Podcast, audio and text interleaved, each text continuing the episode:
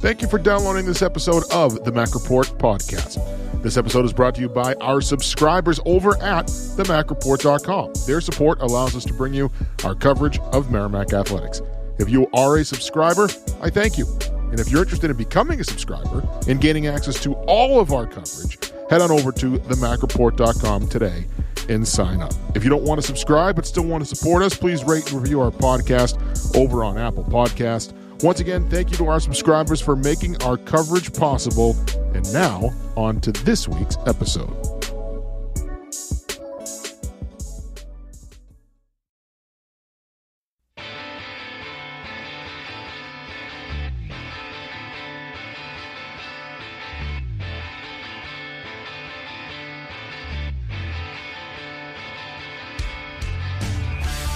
Merrimack men's hockey back on the road this weekend. What else is new, right? Feels like they've been on the road for a couple of months. In reality, it's only been a couple of weeks, but it feels like it's been for a couple of months. Uh, as Merrimack will hit the road again this weekend. UNH on Friday night, Maine on Sunday afternoon. We're going to talk about that in a little bit with Scott Borek. But before we do, we'll talk about the weekend series that just happened over, uh, this past weekend against Vermont the results, what it kind of means from there. Look at the hockey standings, look at the pairwise. Also, Merrimack men's basketball playing as we speak. They are currently in the second half against LIU over on CBS Sports Network. That game will be final by the time you hear this. Merrimack is up 11 po- up 9 points, excuse me, with about 5 minutes left in the second half. So we'll keep an eye on that as we are recording. We'll have a story up on that Thursday night again or last night or whenever it is that you're listening to this. Uh, it'll be Thursday night after the game. Uh, we'll have coverage up there as Merrimack takes on LIU, trying to climb back up in the NEC. Uh, but let's start first talking about the hockey standings and where Merrimack stands after the weekend series in Vermont this past weekend. Warriors are now alone in third place in the hockey standings. That's because UNH, excuse me, Northeastern beat Boston College on Tuesday. So Merrimack, Northeastern, and Boston University are one, two, and three in the hockey standings. They all have played 17 games. And uh, BU is currently in first place with 38 points, Northeastern in second place with 37 points, Merrimack in third place with 34 points. Two points ahead of Connecticut, uh, who's currently in fourth with 32 points. But Merrimack also has a game in hand on the Huskies. Six points ahead of UMass Lowell, who's in fifth place. UMass Lowell has two games in hand on Merrimack. So if Lowell wins those two games in hand, they'll be tied with the Warriors. And Merrimack eight points ahead of Providence for sixth place currently. Now, why is that important? Why are we looking at how far ahead Merrimack is from the team that finishes in sixth? Well, that's because the top five teams in hockey East get a bye. Top four teams will host games in the quarterfinals. So all you got to do is win one home game to get to the TD Garden in the in the league semifinals. But the top five get a bye. Six versus 11, seven versus 10, and eight versus nine are the first round matchup. So if Merrimack can stay in the top five, they're guaranteed a buy. If Merrimack can stay in the top four, they're guaranteed a buy and then a home playoff game before. And they only, only have to win one. They got rid of the three game series in Hockey East. So you'd only have to win one, and then you'd be on to the TD Garden in the, in the, the Hockey semifinals uh, in the middle of March. So that's what we're keeping an eye on. Really, it's it's can they finish in the top five? That's number one. And if they can finish in the top five, can they finish in the top four? That's really what you're striving for is, is the top four. And like I said, right now the Warriors are alone in third place. They are uh, six points up on a bye and eight points up on a first round, a, a home game in the, in the hockey's quarterfinals. UMass Lowell has those two games in hand. Merrimack hasn't played Lowell yet. They'll play them in a couple of weeks. That series could go a long way in determining who, you know, because you could end up in a situation where Merrimack's four and Lowell's five, or vice versa. That Lowell series could actually determine who's home if these teams meet in the playoffs. We'll have to see. But anyway, uh, looking ahead, it's UNH this weekend and then Maine. UNH is currently uh, in last in hockey. They have nine points, but they've played well and they played better in the second half of the season. We'll get to them in a second. Maine playing really well, ironically enough, since they were swept by Merrimack back in October. They're currently eighth in the league, uh, 5 7 1 and 1 overall in league play, an 11 12 and 2 uh, on the season. So just one game under 500 for Maine. They'll play on Friday night as well. Let's take a look first, though, back at the weekend series against Vermont. Merrimack took four out of six points there against the Catamounts. I, I think most people, most Merrimack fans, would have looked at the Vermont series and said, "Hey, you need six points." And going into it, you know, I thought the same. Uh, you could have used it. You don't. We're not at the point where you can say, "Well, they need this." There's too much hockey left for them to actually need anything. We're not at the point where we can say, "Okay, well, they need they need to split here to stay alive, or they need to sweep here to stay alive." Like, no, they're fine. They're in third place. Uh, so they don't need anything. They could they, they could have used six points, uh, and the fact that they only ended up with four out of six may mean that they need to steal some points, you know, from other teams the rest of the way. But the reality is, no matter how poorly the second half has gone so far, they're alone in third place, and they still very much control their own destiny in that regard because they still play Boston University again. They don't play Northeastern, but they still play Boston University again, and they're alone in third place. I think if you told anybody, I don't care who you are, if you're a Merrimack fan and I told you back in September, hey, on February 2nd, this team's going to be alone in third place, six points up on a bye, uh, excuse me, eight points up on a bye, and they would have a six point cushion for a, a home game in the hockey's quarterfinals. Would you have taken it? Of course you would have. And if you didn't, I would have told you you were ridiculous for not for not taking that. Because yeah, that, that puts you in a really good position. And they're in a really good position. Now, did they deserve more than six points last week against Vermont? Yeah, probably. Anyone who's followed my site for a while and has followed my stuff knows that I believe eh, goals are relatively random events. And I know that's a very analytical thing to say and it upsets some people, but it's the truth. I mean, you could play really, really well and lose a game two to one. Look at look at you want to know a perfect example? Look at Providence last weekend. Providence last weekend against Maine on the Saturday game lost the game three to nothing. They outshot Maine in that game 52 to 21. I watched this game earlier this week because I wanted to get a look at Maine because Merrimack plays them on Sunday. Uh, Providence dominated this game completely dominated this game, lost the game 3 to nothing. Providence had 77 shot attempts and 46 shots on goal at even strength. Shots on goal at even strength were 46 to 18. It was ridiculous how much Providence controlled this game. You run into a really good goaltender in Victor Ostman. He makes 52 saves. You lose the game 3 to nothing. Doesn't mean that Providence played poorly. They didn't. They outplayed Maine. But that's what I mean when I say goals can be relatively random events. You can play really well and lose, and you can play really crappy and win. There's an element of randomness when it comes to when it comes to hockey, where that can happen every once in a while. So for me, I think if you're a, if you're a hockey team, one of the things you want to try to control is how well you play, especially at five on five. So how do you do that? You want to create more scoring opportunities than the opponent. That's really what it comes down to. You're playing the law of averages. Generally speaking, if you create more scoring opportunities than your opponent, you will score more goals, therefore you will win more games. That's really the con that's the con- the concept. That's the game.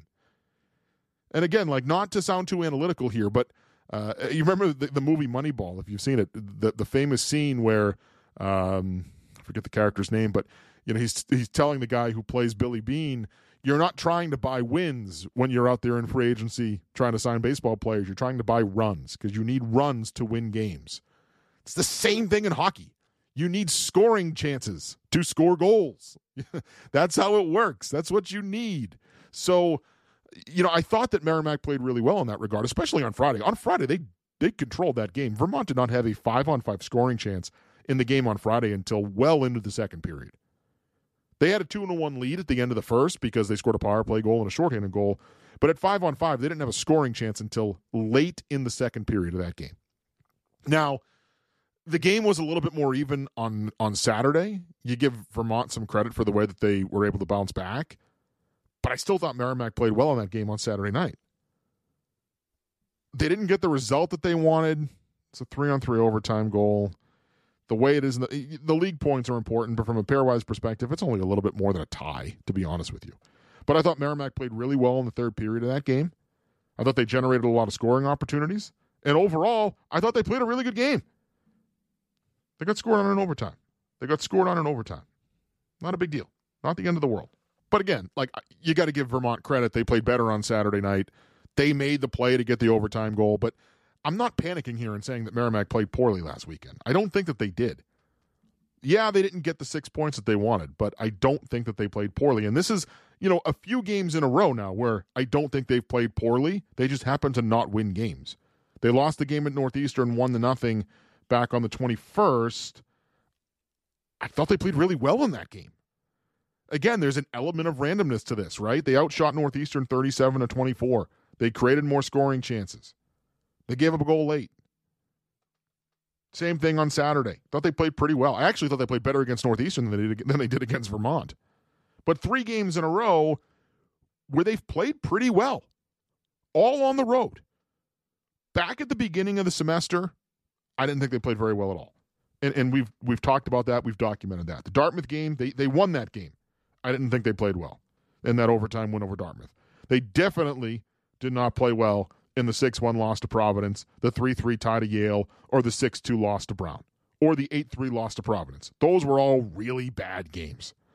Really bad games. But I think things turned around on the 14th of January when they beat Providence 3 to nothing. And even the following week, when they lost to Northeastern 5 to 1, it's a lopsided score. But as a team overall, I wouldn't say that they necessarily played poorly. I don't think that that game was reflective of the score. They should have lost the game. They didn't defend very well. You know, there were some goals there that I'm sure Hugo Ollas would have wanted back. There's also plenty of goals there that I think just the, the team, from a D zone standpoint, would have wanted back. But it didn't feel like that game was really a five to one game. They didn't feel like they were run out of the building that night. The way that I thought they really didn't look very well at all uh, against against Providence the week before. Honestly, to me, the worst loss that they've had might have been the Brown game. to be honest with you, but anyway, uh, since then, since that Providence they beat Providence three to nothing after they lost eight three. They didn't play well against Northeastern, lost a game five to one. Then I thought they played well against Northeastern the next night, just didn't happen to win. Thought they played really well against Providence on the first night. Last weekend, got a win and then lost in overtime to Providence uh, to Vermont the following night in a game where I thought they played you know well enough to win. They just didn't get the win. But really, overall, we're talking about four out of the last five games where I, I think they've played better hockey. I think they've looked more like the team that we saw in the first half of the year. And they're not going to they're not going to win 13 out of 17 games. That does, just because they're playing as well as they played in the beginning of the year doesn't mean that they're going to go 13 and 4 over a 17 game stretch. That's not how it works. There's ebbs and flows to a season, there's ups and downs. It's a roller coaster. And it's how do teams manage that. The teams that manage that the best are the ones that generally have the most success. But, you know, again, I, I don't think I'm not panicking the way that I was back at the beginning of January when you're coming out of the Dartmouth tournament having not played well and then tied Yale, who's just not very good at all, and and lost to Brown. And and I can even excuse the two goals against Brown because again I think Mathieu Caron's a really good goalie, but giving up six, ugh, giving up six to a team that's not really that good, that's the concerning part. Giving up even giving up three goals to a Yale team that that team just they stink. Like I'm sorry, they they they can't score goals. They have a lot of players on that team that just they there's I think the leading scorer on their team had under 30 points going into that series. I don't know where they're at now, but I'm talking about career career stats had under 30 points. I was concerned after those games. But I do think, even though they haven't necessarily gotten all of the results back yet, they've gotten back on track with some of these games more recently. And look, and let's also not be naive. There's games in the first half that we could look back on that Merrimack won and necessarily maybe didn't play well, but still found a way to win the game. And that's where a lot of these things, I think, over the course of a season tend to even out. I think they do. I think they tend to even out over the course of a season. The games where you play well and, and don't win, and the games where you don't play well and you do win, eh, there's just there's a there's ups and downs to it. But I think over time they they tend to level themselves out, and they tend to even themselves out. But important points this weekend against teams that you know, even if they, even if Merrimack plays well in, in, in, these two games this weekend, I mean, let's say there's a worst case scenario. Let's say they get swept. Let's say Northeast, uh, New Hampshire wins on Friday, Maine wins on Sunday. We're having a much different conversation next week from a standings perspective and from a points perspective. Even if they played well and they didn't get results, at some point, you need results in order to climb in the standings. You will put yourself in a difficult position from a standing standpoint and from a pairwise standpoint. But I'm not necessarily looking at that just yet. Just removing the the consequences of the standings and the pairwise. How are they playing? Just looking at the team. How are they playing? Are they getting back on track? Are they becoming more of the team that we saw in the first half of the year? I think there are a lot of signs over the last two weeks that they are becoming more of the team we saw in the first half of the year and less of the team that we saw right at the end of the of December and at the beginning of January. I think there's there's been a progression forward that's promising, and results, you know, wins and losses should, or, or you know, wins should become the result of of that better play. Because at some point, yes, you do need to win games. I'm not naive. I'm not going to sit here and tell you, oh, well, they lost, but they played well, so everything's all everything's all good. No, no. What I'm suggesting though is that if you play well, more often than not, you will win games. That's kind of how it works. So I was encouraged by what I saw last weekend, even though they didn't pick up the six points. And this is a tough stretch of games on the road, too. I don't care what anybody says. I'm sorry. Two games at Vermont, then a game at New Hampshire, and a game at Maine. You get your two longest hockey's road trips of the season on back to back weekends in the middle of a five game road trip. I mean, come on. That that's a hard schedule. And they're all league games too. Like I I'm not just saying this because it's Merrimack. I'd be telling you this if it was another team too. I don't think any team, any team, should have a schedule like this in the stretch drive of the season. In the playoff, you know, we're, we're in a playoff push here across the league.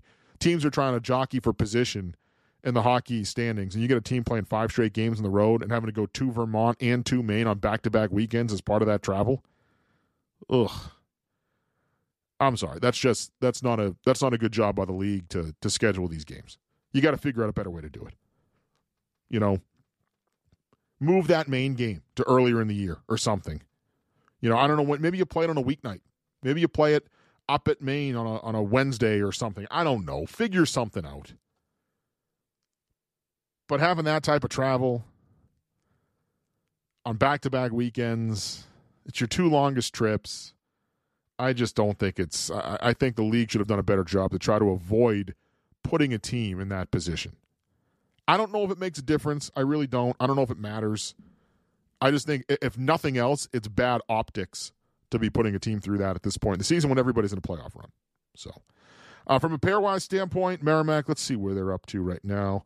The Warriors are up to 21 in the pairwise think they were lower than that going into the Vermont series. I'd have to go back and look. I don't exactly remember. But 21 in the pairwise this week. They are one, two, three, four, five, uh, about six spots out of an at-large bid for the tournament for the time being. They're going to have to get some wins together in order to climb back into it now.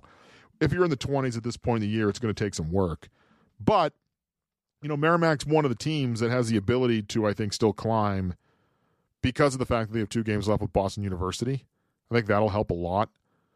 Uh, you know, really though, let's see, for them to be back in an at-large position when the hockey's playoffs start. I think if we're being realistic, they probably have to go.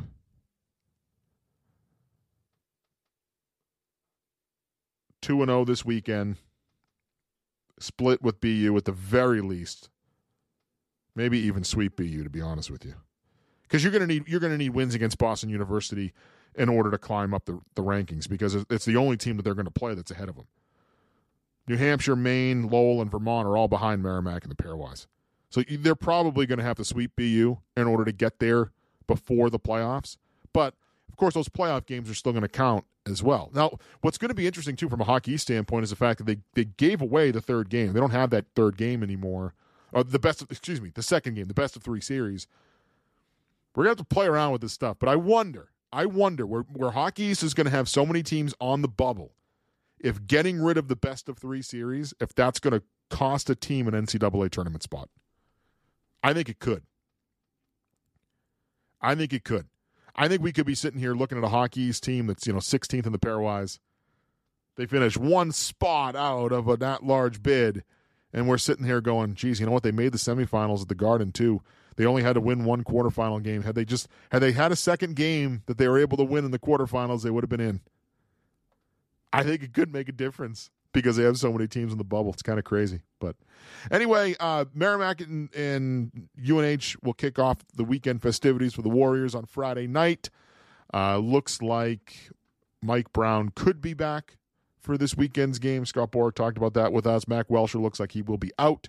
Uh, no word yet on what they will do from a goaltending perspective. I do think if it were me, uh, I had someone ask me this earlier today on Twitter. Uh, if it were me, I'd probably go with with Zachary Borgiel. I just think he's played better over the last couple of weeks. So you got to ride the guy that's playing well. I think you go with Borgiel on Friday, and if he plays well, you start him on Sunday. That that's what I would do. Um, but you know, I also haven't been sitting at practice every day this week watching how practice has gone. So it's hard for me to to sit there and make that decision based upon, you know, just I'm just basing it based on what we saw in the games a week ago. But anyway, uh, let's get to talking about this weekend, last weekend, and everything else with the head coach of the Warriors, Scott Borek. All right, here with head coach Scott Borek. Coach, uh, coming off of the last weekend's split up at Vermont. Well, not a, a, a, real split. You guys get the extra point on on in overtime on Saturday as well. So you come out of it with more than just the three league points. But looking back uh, at the video this past week, what were some of your takeaways from that weekend series up at UVM?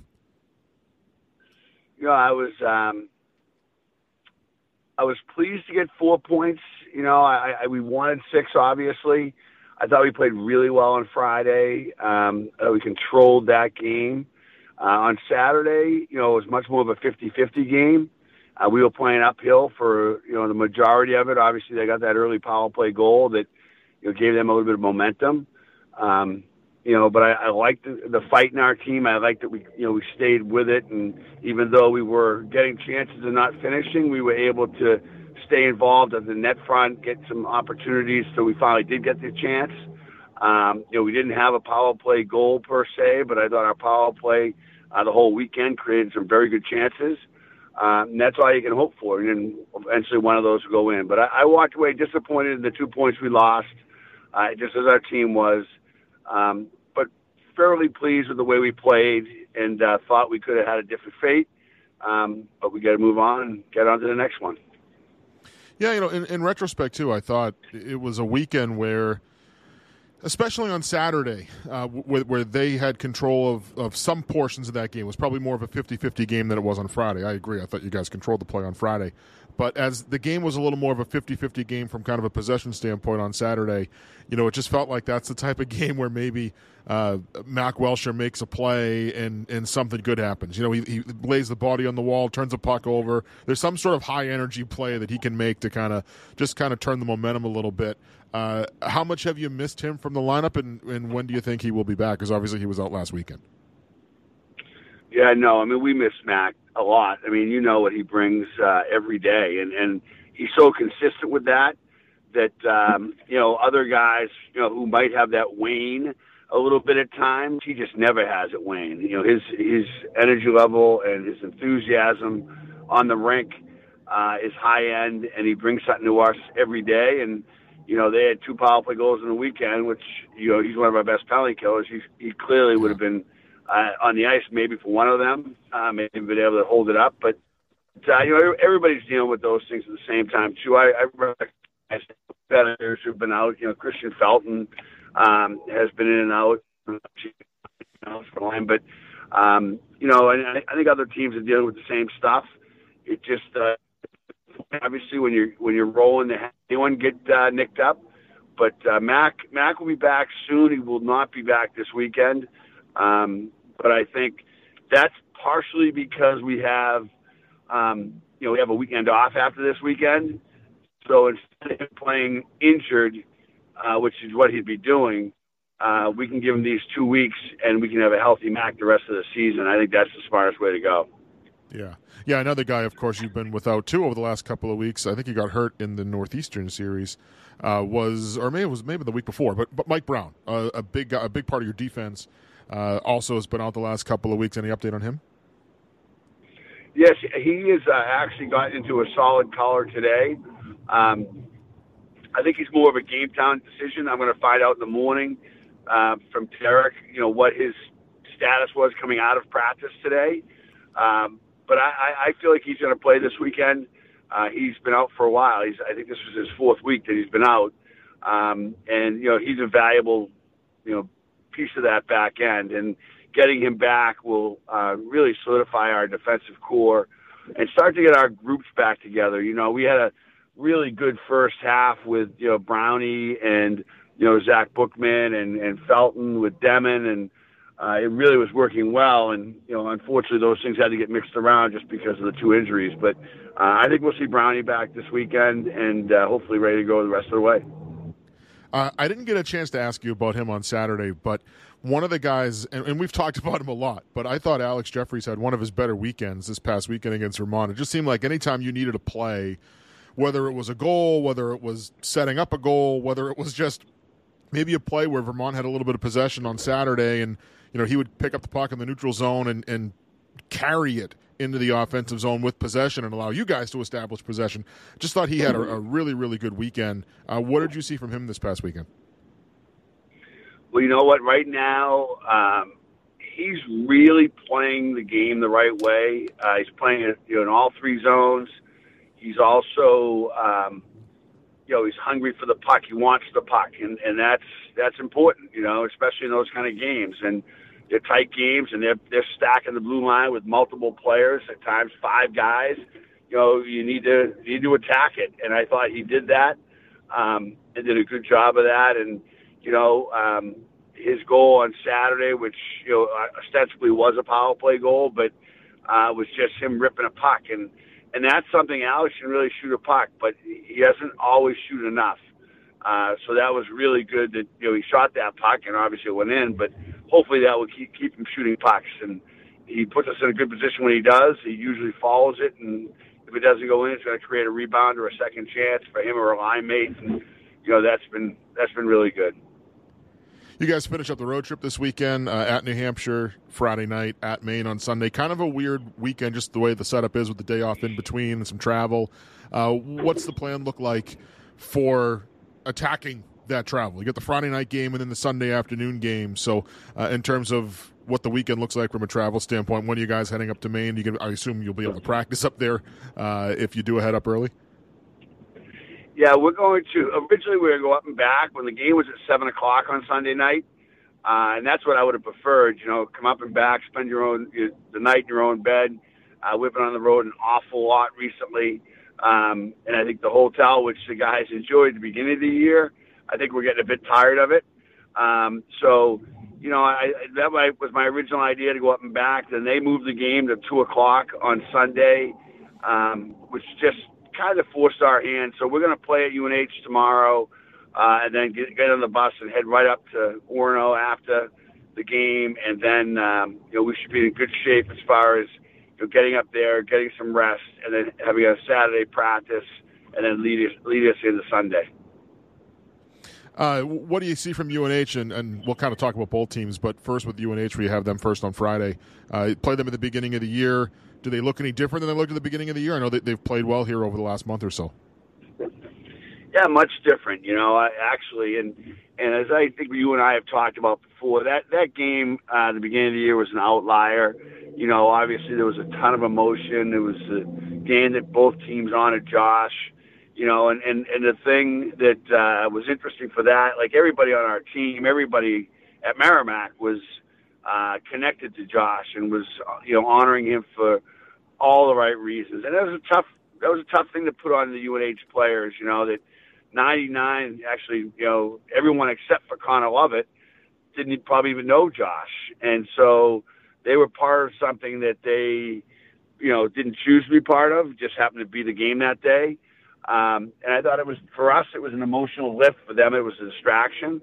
Um, and you know, we got off and got running in that game pretty early. But I, what I see now, watch them against the, the last two Lowell games. I thought they played really well. Uh, the UMass game, they played really well. Um, is that they they're playing with a lot more confidence. They're playing with a lot more pace. Uh, they're really moving pucks through the neutral zone well right now and, and trying to play faster. Uh, in the past, I think that they played a little bit slower and they overhandled pucks a little bit in the back end and gave you a chance maybe to forecheck them not only once but maybe twice. Uh, and they're not doing that at all right now. They're playing at a good pace. They're getting good goaltending. Um, it's going to be difficult. You know, it's going to be a grind, and, and it's going to be a hard game for us to you know, to get. And we just have to go out and you know, try to outwork them and see if that can give us a good result. We're hoping for it. And then you got a, a Maine team on Sunday where I, I, think back to that series in the middle of November. Uh, you guys swept Maine at home but you had said to me, I don't know if it was the Friday or the Saturday game, you, would said something to the effect of like that team works so hard, they're going to win a lot of games. Like it's coming, they're going to win a lot of games, and uh, they're nine four and one since that weekend against you guys back in the middle of November over their last fourteen games. They have won a lot of games. Uh, what do you see from them? Kind of looking at some of their tape. Obviously, they're coming off a sweep of Providence last weekend. Well, first and foremost, what you notice is their goaltending. You know, uh, I think it's Victor Ostman was incredible against Providence. Uh, you know, he really, really stood on his head. Now they're doing a great job around him, uh, not allowing um, second chances, not allowing you know guys to get to that, even to screen them. They're, they're really protecting the pocket well, uh, and they're playing just like they did when we saw them then. They're playing really hard, so they're getting opportunities. They're getting power plays. Their power plays good. Um, no, they're they're they're on a roll as much as any team in our league, other than maybe BU. Um, but they're they, they're on a roll. I, I I right now they're playing just as well as anyone else in the league, and, and maybe better than most. So that will be a very physical game, I'm sure. Uh, we're gonna have to answer the bell. I'm sure the environment will be crazy, um, and we're just gonna have to you know keep our poise and play through any of the challenges that may be presented and to try to get there for the points. So it will be it's gonna be a tough weekend on the road, but I, think um, you know as we talked about earlier, uh, we've been on the road for a while, and I think our guys are used to the different atmospheres and the different challenges. Uh, we just got to go out and get some points this weekend. Uh, obviously, I-, I wonder how the competition was at practice this week, but with Zach going in and playing so well on Friday, and, then going in and, playing pretty well on Saturday too, uh, what has that done to, to the potential rotation from your goaltender standpoint? Has it even been decided yet, or uh, I guess just how has that how has that been throughout the course of the week trying to determine that? Because now you've gone from kind of a rotation where maybe there's some decisions to make there. Well, you know, it's interesting. I think that uh, we're a better team when when um, Hugo and Zach are both playing. I just think that uh, you take the pressure off of a goalie when he knows he's only got one of the two games that weekend every goalie wants both, but at the same time, I think they get into a rhythm. Um, they have one thing they're focused on. They can kind of relax after that a little bit. Um, I think that's a real positive. We're not in a position right now where we can go to a true rotation. We have to make it competitive, and we have to compete for it during the week. And you know, we're undecided right now on on uh, tomorrow. We've got to get gather some stuff from practice today. Um, Zach had a really good week of practice. I thought Hugo is starting to come. You know, Hugo would be the first to tell you he's trying to find his game, and um, I think he's very close to finding it. And and let's be honest, you know, the two the two goals that went in on Saturday, you know, first one not his fault remotely. Uh, second one, I, I know he wanted back. I know he wished he had it back, but uh, those are the only two shots on net. So that goalie pull was as much about our team's uh, mindset than it was, you know, Hugo. Um, if we were in the same mindset we were in November um, and early December, you know, we probably would have let him just figure that game out and get it, you know, get his game to where it needed to be for us to be successful that night. Uh, but I don't think our team's in that place right now, and we're trying to get back to it. And we had to make the the early pull just to kind of jolt the team and and have us uh, play better the rest of the way. And I thought it worked. Um, and obviously, I thought Boers was really good on Saturday. Um, you know, again, the, the two goals that beat him, you know, you couldn't really blame him on either one. You know, the first one, power play, basically got the puck to the crease and then jammed it in. Uh, and then the second one on the three on three, you know, we gave up a, a really good shooting lane and you know put him you know in a really difficult spot. It feels like there's been a shift there too with goaltending across the board. I don't know when it started. Uh, obviously, like UMass had Matt Murray and, and Phil Lindberg, and they both were going back and forth when when they were playing really well. But like you look around the country now, and there's so many teams that are that are using two goaltenders pretty regularly. Like I know St. Cloud does it, and they're right up near the top of the pairwise. I think there's other teams that do it as well. So uh, not every team, but like there's a lot of teams that have two really good goaltenders, and uh, it, it, probably gives you some insurance too. I mean. One of the most important positions on the ice, obviously. Uh, so if, if a guy gets hurt or gets nicked up, you can go with a guy a couple of games in a row. It just seems like there's uh, more and more teams that are that are doing what you guys have done this year and have utilized both goaltenders instead of just kind of riding one over the course of an entire season. Yeah, I, I think I don't know if it's a shift. Maybe there's just you know, there's a lot of good goalies in the country now. I mean, in, in other countries, right? Um, there are only you know 62 programs or 61 programs, so it's um, there's just too many good goalies that you're not going to have a team for most pretty good teams, and any team in our league is going to have two capable goalies. They just are, and you know how you decide to use them obviously can dictate a lot of what goes on in your season. But you know, it is you know you said one of the most important positions. Uh, other than the guy with the stripes, it's the most important position on the rink, and we want uh, you know we, we want a goalie who's fresh. We hope that we have goaltending, which we do right now. Different challenges for our opponent, um, and that can you know that can shift from one game to the next. Um, so we're, we're I'm hopeful that we get back to that point. Um, I'm undecided what we're going to do this weekend, but you know, I'm I'm hopeful we can get back to that point. Cause I do think we're a better team when both guys get a chance to play.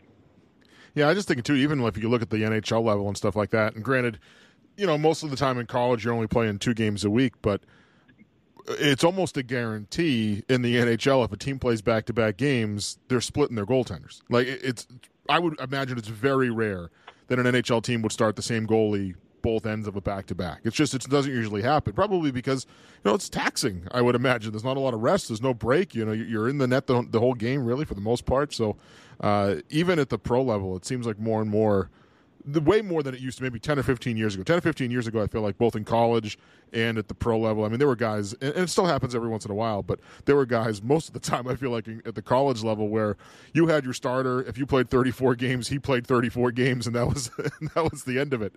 Uh, teams that you know would have one goalie play the every minute of the entire season it just seems like that's becoming less and less of a thing probably because of the way the game is now. Like it's it's going to be hard especially in, in a situation where you play so many back to backs. Yeah, I, I, I agree, and you know, he's a, it's the one person on the rink that doesn't get a you know get to sit in the bench for you know two minutes in between shifts. So, and, and the intensity level on their mistakes is so much higher than it is on someone else's mistake on the rink. You know, so I, I think it's uh, it's definitely something we're excited about in our own situation, um, and I think it, it is.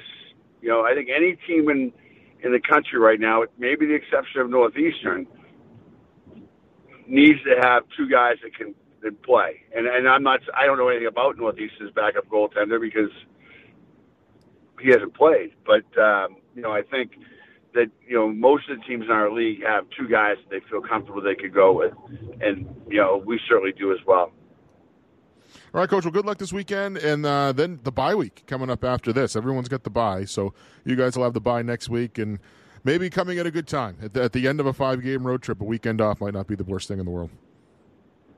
No, I think it's going to be a good thing. Uh, frankly, I, I think uh, you know I don't think we're tired physically at all, um, but you know it's a grind. Hockey is a grind. And, you know, it's funny how it didn't feel that way when we were going through the November and December that we had because we were playing very well and we were getting fortunate. We were getting unbelievable goaltending and we were winning games. And um, that's obviously energizing.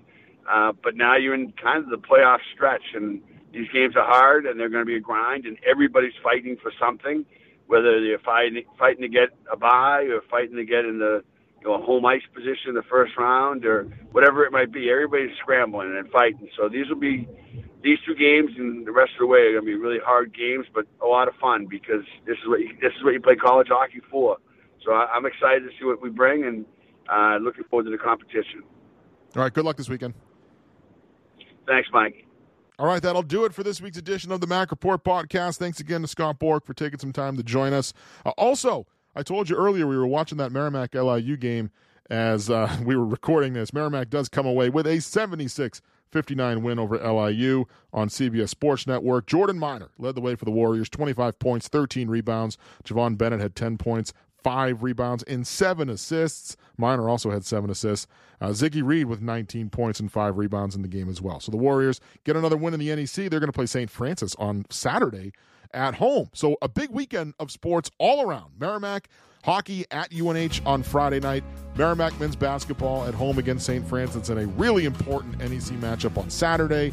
And then Sunday afternoon, Merrimack up at Maine in another critical Hockey East game. So thanks again to Scott Borek for joining us this week. Enjoy the games this weekend. We'll talk to you next week. Bye.